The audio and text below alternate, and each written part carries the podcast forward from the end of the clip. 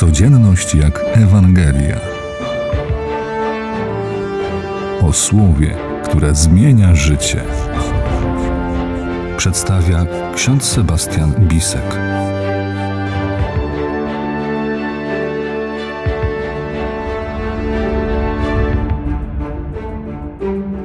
Śmierć jest wpisana w życie człowieka. Paradoks. Każdego dnia słyszymy o ludzkiej śmierci. Czytamy nekrologii. Chodzimy na pogrzeby.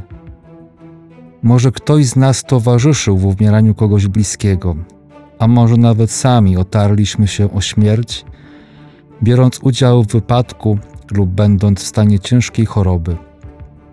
Ale śmierć to nie jest koniec wszystkiego. Owszem, to koniec życia tutaj na ziemi, lecz śmierć jest momentem przejścia do życia, które się nie kończy, ale trwa wiecznie. Wypełniając uczynek miłosierdzia względem ciała umarłych pogrzebać, smucimy się i płaczemy, zwłaszcza wtedy, kiedy to był ktoś nam bliski. Po stracie brata płakała Marta i Maria. Po odejściu swojego przyjaciela Łazarza zapłakał także Pan Jezus. A pod krzyżem swego syna na Golgocie stała, płacząc, matka boleściwa.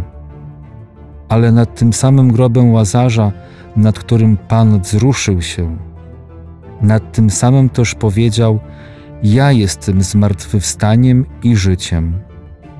Kto pokłada we mnie ufność, żyć będzie. A wcześniej jeszcze zapewnił nas, że jeśli będziemy karmić się Jego ciałem i pić Jego krew, będziemy mieć życie nieśmiertelne i zostaniemy przez Niego wskrzeszeni. Przez chrzest święty jesteśmy zaproszeni, aby żyć na wieki. Jezus karmi nas swoim ciałem. Aby to faktycznie się stało, w czasie mszy świętej wyznajemy zawsze z głębi swego serca.